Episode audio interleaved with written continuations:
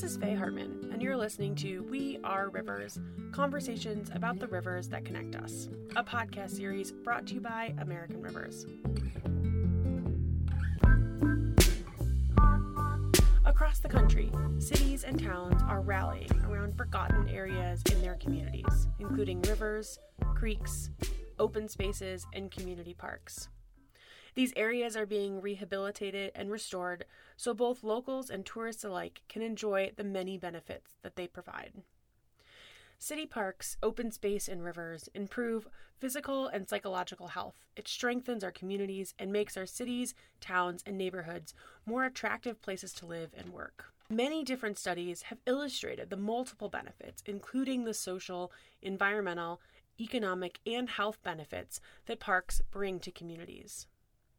In Austin, Texas, community members in East Austin came together to restore a forgotten tract of land, what has become the Little Walnut Creek Greenbelt. Join us today to learn about the community-driven process to undertake a master planning effort and create a new vision for this important park.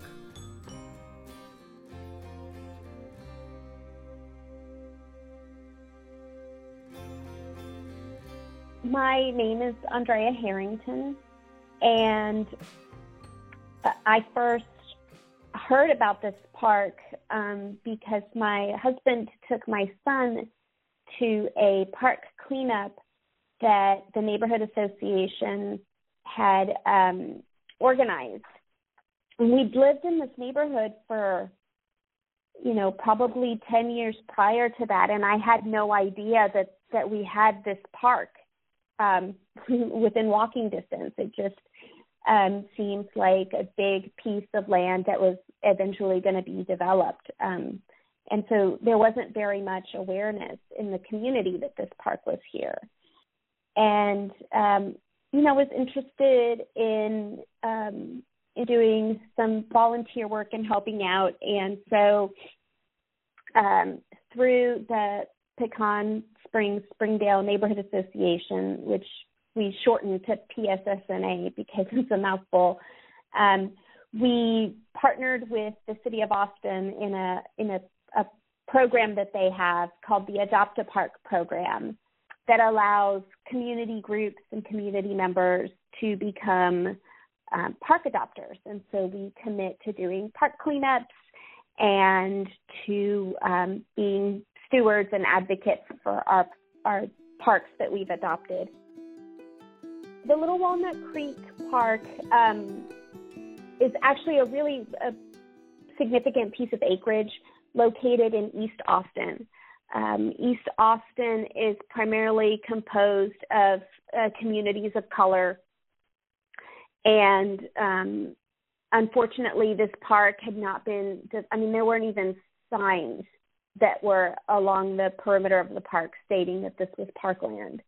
Um, Little Walnut Creek is an urban um, creek, and it, fe- it goes through Austin from kind of northwest Austin. It crosses over to the east side and then drains down south um, towards the, the Colorado River.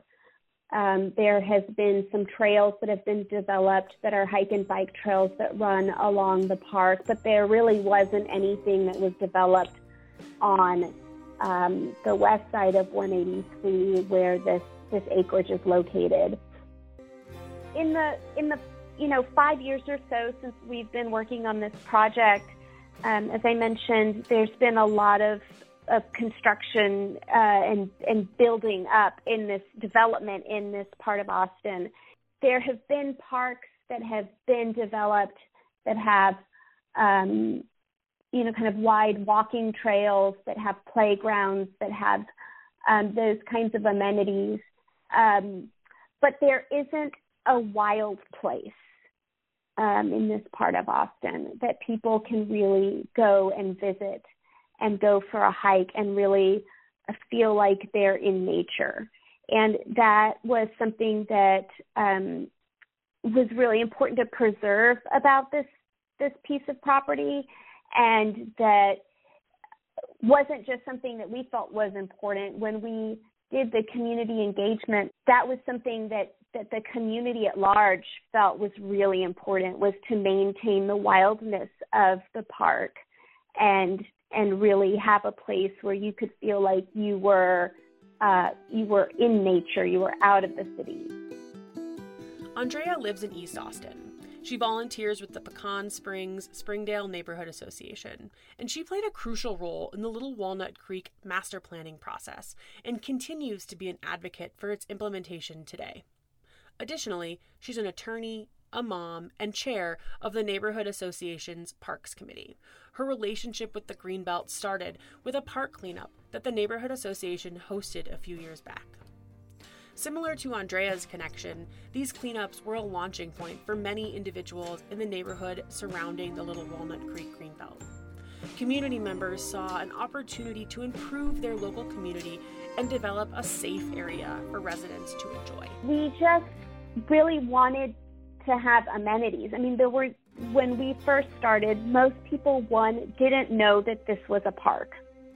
As we tried to figure out how to get the city to provide amenities um, that you would think of in a in a park that would stay wild. So, for example, signage, trailheads, maybe a bathroom, some trash cans, and and because Texas is so hot, some water fountains would be really important.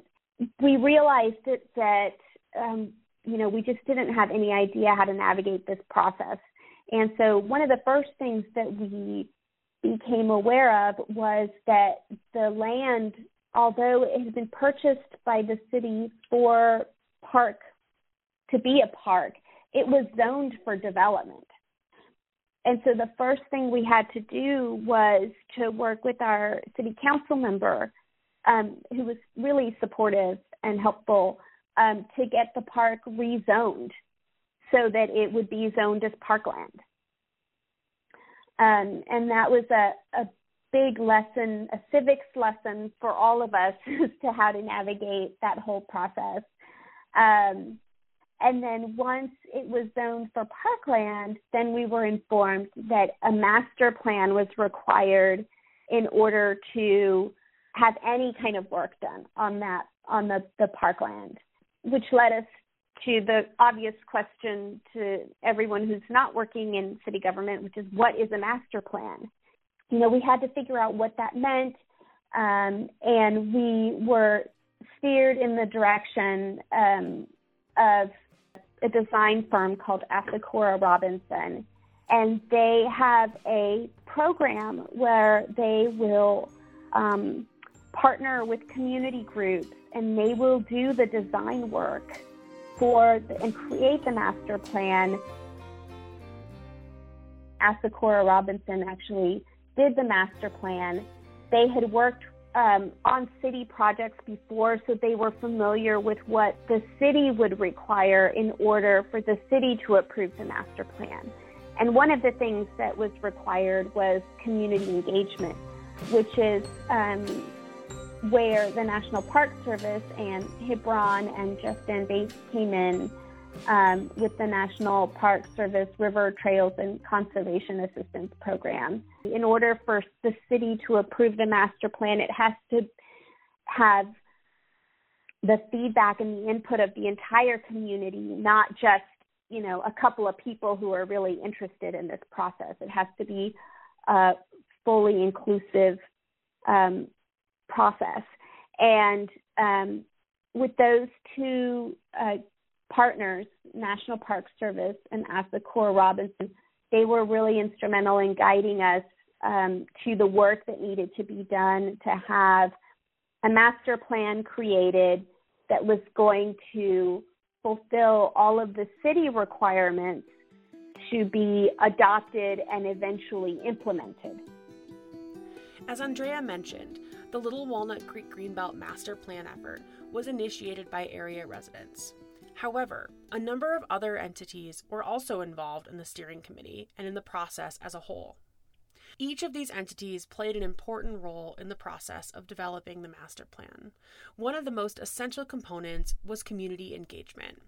This part of the process was led by the National Park Service's Rivers, Trails, and Conservation Assistance Program. My name is Gibran Lulizado. I work for the National Park Service, Rivers, Trails, and Conservation Assistance Program, um, and I work out at a field office in Austin, Texas. So the Little Walnut Creek Greenbelt encompasses two hundred six acres of largely undeveloped land near the intersection of fifty-first Street and U S Highway one eighty-three in East Austin. Um, and because of its undeveloped state, it's used um, as an informal park. There are lots of social trails through it. There's lots of kind of self-built biking trails through it. It's a popular mountain biking destination. Um, and the local community really wanted to develop a master plan for it. Um, it's currently owned by the City of Austin's Parks and Recreation Department, so they were planning on creating a master plan for it eventually, but it was definitely on the back burner with so many other projects going on, um, and this effort really was able to create a master plan in about a year by leveraging resources um, such as help from a local landscape architecture firm, um, the National Park Service, and other area organizations. Gibran works for the National Park Service's Rivers, Trails, and Conservation Assistance Program. One of the most important aspects of R T C A's involvement was to assist with community outreach and engagement. So um, Little Walnut Creek Greenbelt is in far East Austin, and East Austin is definitely historically the underserved part of the city. Um, we were trying to really hear from the diversity of voices there. Um, the park is surrounded by white, African American, and Latinx neighborhoods. Um, so through the steering committee, we were trying to brainstorm exactly who and how we should hear from. Um, so the first thing we did is we did a demographic analysis and found out exactly who lives around the park and um, even what languages they prefer. And from there, we sort of tailored the um, public engagement process to hear from those communities.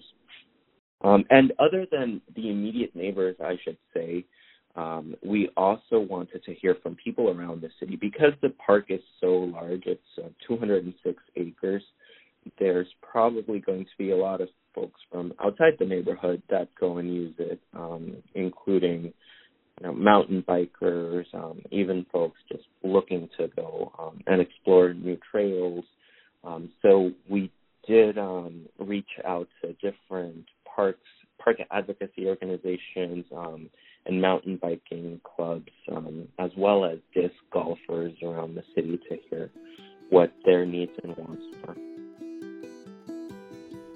Community engagement is always important when developing master plans, especially when there's many different community members in neighborhoods that surround and utilize the park area. So the Little Walnut Creek corridor is really tight in places. It's sort of heavily urbanized, especially north of the Little Walnut Creek Greenbelt, and it's surrounded by four large neighborhoods. So to the um, west, you have largely um, middle-income, white and Latinx neighborhood. To the south, you have predominantly African-American neighborhoods. And then to the east, you have um, Latinx and Hispanic neighborhoods um, that are largely Spanish-speaking. So definitely three or four very different, diverse audiences surrounding the Greenbelt. One of the neighborhood associations just to the west of the park is Pecan Springs Springdale Neighborhood Association. And they've been wanting to improve this park for a while. A lot of the neighbors think because there is no signage or official trails or lighting in the park, it's kind of a scary place to go to, or it sort of feels like trespassing almost because it's not official public use.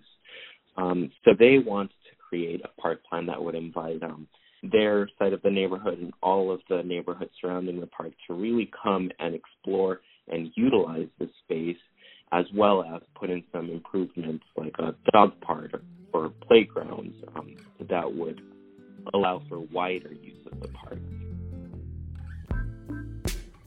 Engaging the surrounding communities and users of the park was a key component of the process.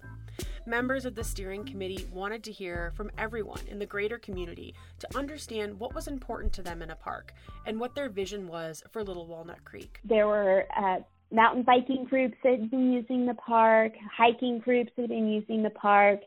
You know, there were trail runners that had been using the park and had informally mapped out the existing uh, trails that, that were in the park, some of which um, are great trails and some of which, because of the way they go up and down hills, um, we were told should probably be allowed to grow in.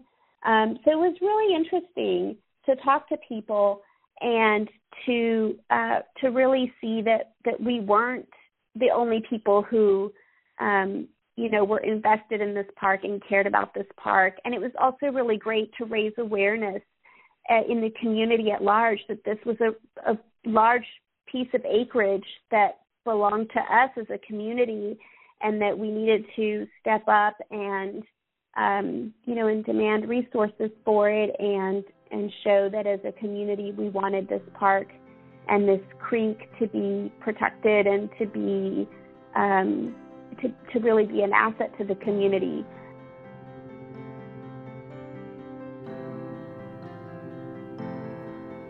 As you can hear from Andrea, a lot of different recreational activities occur in the Little Walnut Creek corridor.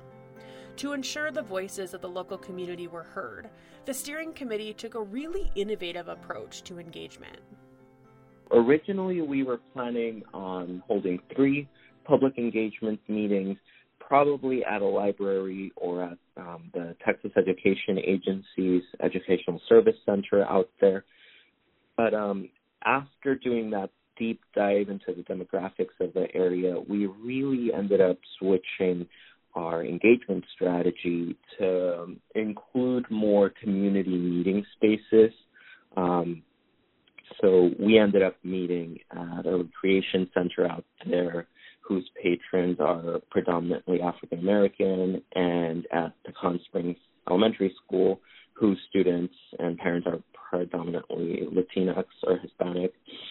Um, we created a survey that was available in Spanish and English, um, and we did hear that some folks weren't as comfortable responding to an online survey, so we also had self-serve feedback and survey stations at a local library that were available in Spanish and English, and we did get some good responses from those, predominantly in Spanish, actually. So it, it was actually useful to have them throughout the whole process. Um, we thought we would only use them for the survey, but after the survey window closed and the public engagement meetings began, we actually transitioned those stations um, to be sort of um, an after meeting feedback, um, where we would post the results from the meeting, and folks who weren't able to come to that meeting or who had additional comments were able to go and write those and, you know, put them in a little ballot box.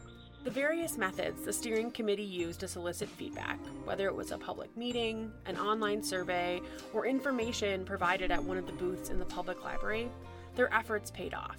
They met the community members where they were at and where it was most convenient for them to participate in the planning process.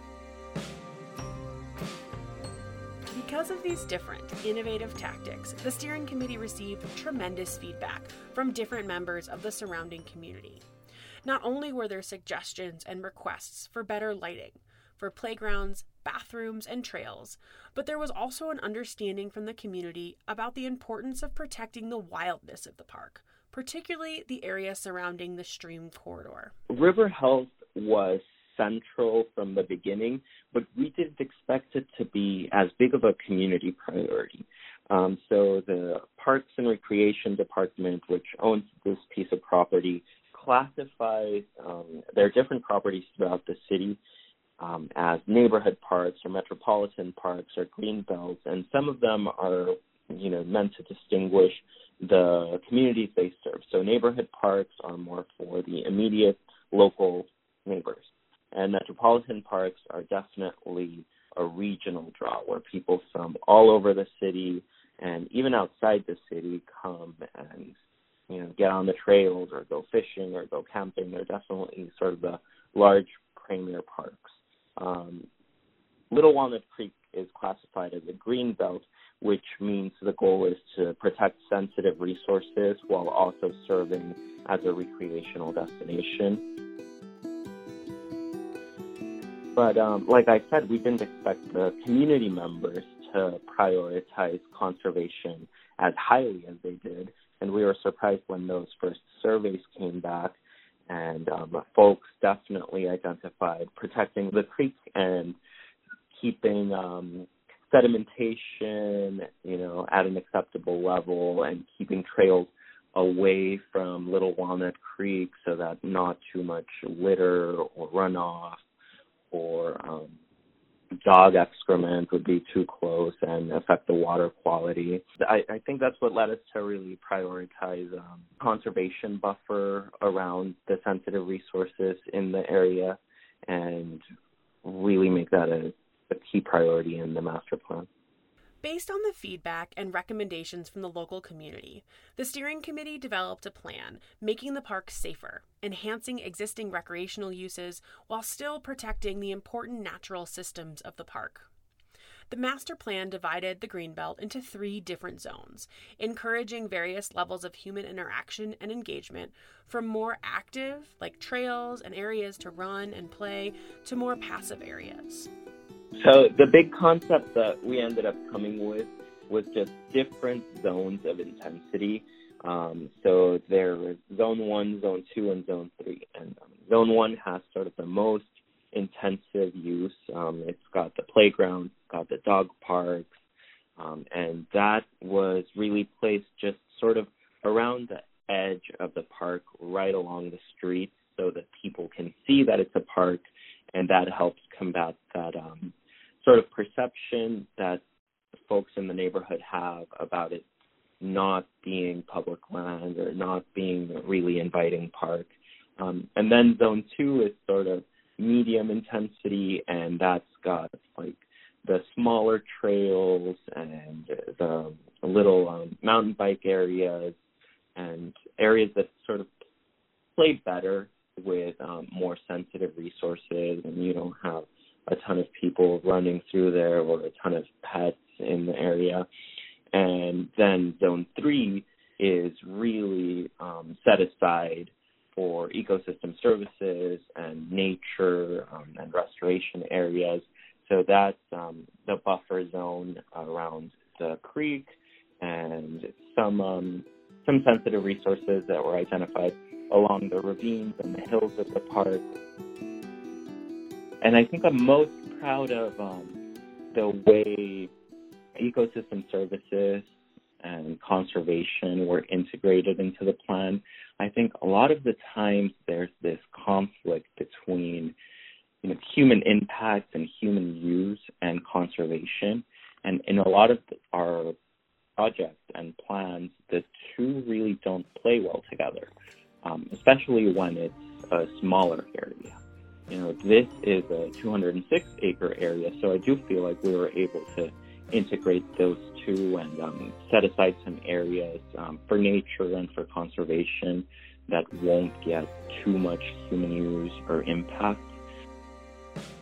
Breaking up the Little Walnut Creek Greenbelt into zones gives recreators an opportunity to enjoy and appreciate the different areas of the park, while still protecting the sensitive natural areas. Zone three, which is the most passive area, protects critical ecosystem services and provides a wild landscape within an otherwise urban area. It's important to have a space that is still wildlife habitat, that still has trees, um, and so that that piece of it is important. And I am not, um, you know, super well-versed on this, but I do know that, in, you know, especially in terms of keeping urban areas cool, trees matter, green space matters.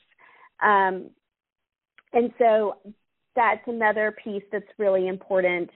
Um, and then the the creek itself, um, there it's hev- it's a heavily wooded park, um, and the creek itself is not very accessible from the parkland, which is is good because that maintains kind of the integrity of these really steep banks. Um, we don't want erosion on those banks. We wanted the water to be, be contained, to be able to flow freely through the creek bed. Um, it's just um, it's just an important part of our of our ecosystem here, um, even if it's not a place for people to recreate in the water. But it is a place that people can hike. Um, the wild parts of the park, which is really on the interior, the topography is really steep, which is why trail runners have been using it and mountain bikers have been using it, um, and hikers have been using it, because it is it's challenging terrain, um, and it is um, it's definitely less um, tamed than some of the other park amenities we have in our area. We were really excited and proud when the master plan was completed and went before the the Parks Board and the City Council and was, was approved and adopted. Um, and it has been a you know a, a multi-year journey, but we are still working to um, to to pursue the process and and uh, continue. Um, with the vision in the master plan to have all of the amenities that were envisioned in the master plan implemented. The speed at which the master plan was approved is pretty much unheard of. Gibran associates the success with the significant community engagement and buy-in that the steering committee solicited as a part of the plan development. The plan was finalized in late two thousand eighteen, and we sort of expected it to um, maybe take a while to be approved by the Parks Board and then the City Council, but um, they were really blown away by all of the public engagement work that we did, um, all of the feedback that was incorporated into the final master plan, and of course um, they were assuaged by the participation of the Parks and Recreation Department in the whole process. So it was approved right away as soon as it went to the Parks Board. We were surprised by that. Um, we were really happy about it. Um, and then later on in two thousand eighteen, it actually received an award from the Texas chapter of the American Planning Association for a successful grassroots initiative. Um, so it got a gold A P A award for engaging the local community. Now that the plan is approved, implementation has begun. Here's Andrea on what's happening on the ground. We're, we're so excited for this to to come to fruition at some point. I mean, the the cost to fully implement the master plan is is really pretty big, but um, we feel like we can do it in, in pieces um, and and really be able to open up the park for people to enjoy safely. The place where we're starting um, is to get an entrance to the park. Right, someplace where you can gather to go into the park, which currently doesn't exist. At this at this point, the access to the park is is there's no um, there's no area for people to park their vehicles and access the park, and so you can only walk there. It's difficult to get to. So we want to we want to start with just access points. Um, there is signage, so people know that the the parcel is a is, is City of Austin parkland, but again, we're working from what was a completely undeveloped piece of property um, to something that's usable for the public. Persistence, patience, and perseverance was and is essential to both the development and the implementation of the Little Walnut Creek Greenbelt Master Plan. I would say to have patience. Um, this takes a really long time to do. Um, And and it does take persistence, patience, and perseverance. It was um, it was really a, a, a big learning curve. It was really interesting to learn how um, the process worked, um, to learn about the design issues, um, and and to really see what the community had to say about what they wanted to see in the park.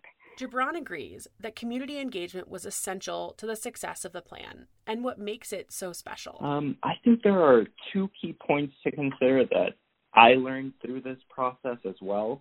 Um, and one of them is really knowing the community um, and the folks that you want to hear from during the public engagement phase. So I've had other projects where, um, you know, we get started and we hear from enough people to have a statistically significant sample, but maybe not really a cross-section of um, the folks or the demographics of a city. And I think um, in some cases it's largely just been because we haven't done the demographic deep dive or the research to plan out exactly who we need to hear from. Um, and in this case we did, and I think um, the results spoke for themselves, and we were able to um, really hear from a wide group of people. Um, so that's one thing.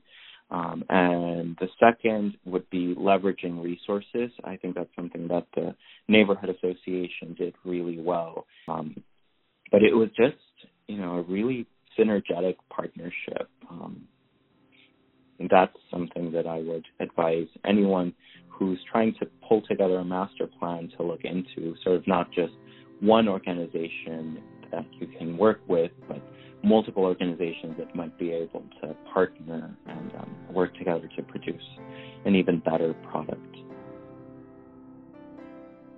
Connecting with and engaging the local community to protect and restore waterways, parks, and open space is something we all can and should get behind. By inviting all voices to the table and understanding the needs of the local community, we can provide safe, equitable access for everyone to enjoy. These parks, greenbelts, and waterways have lasting impacts for everyone in the community today and in the future. I'm glad to have the opportunity to talk about the work we've done on the greenbelt, um, and and I guess to really encourage people to to. you know, if they're interested in this kind of work, to, to, to dive into it, but knowing that it's not fast. This isn't a fast thing. Um, it's, it is a, it's a long process. Um, but at the end of the day, it's, you know, it's kind of the idea of, you know, you, you plant a tree, not so that you sit in its shade, but so that somebody else will someday.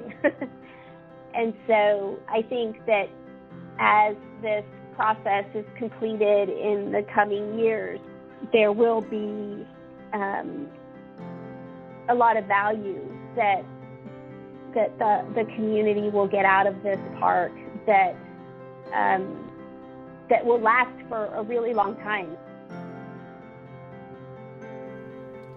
Thank you for listening to We Are Rivers, conversations about the rivers and the water that connects us. If you enjoyed today's episode, please take a moment to rate and comment. Thank you to our interviewees today, Gibran and Andrea.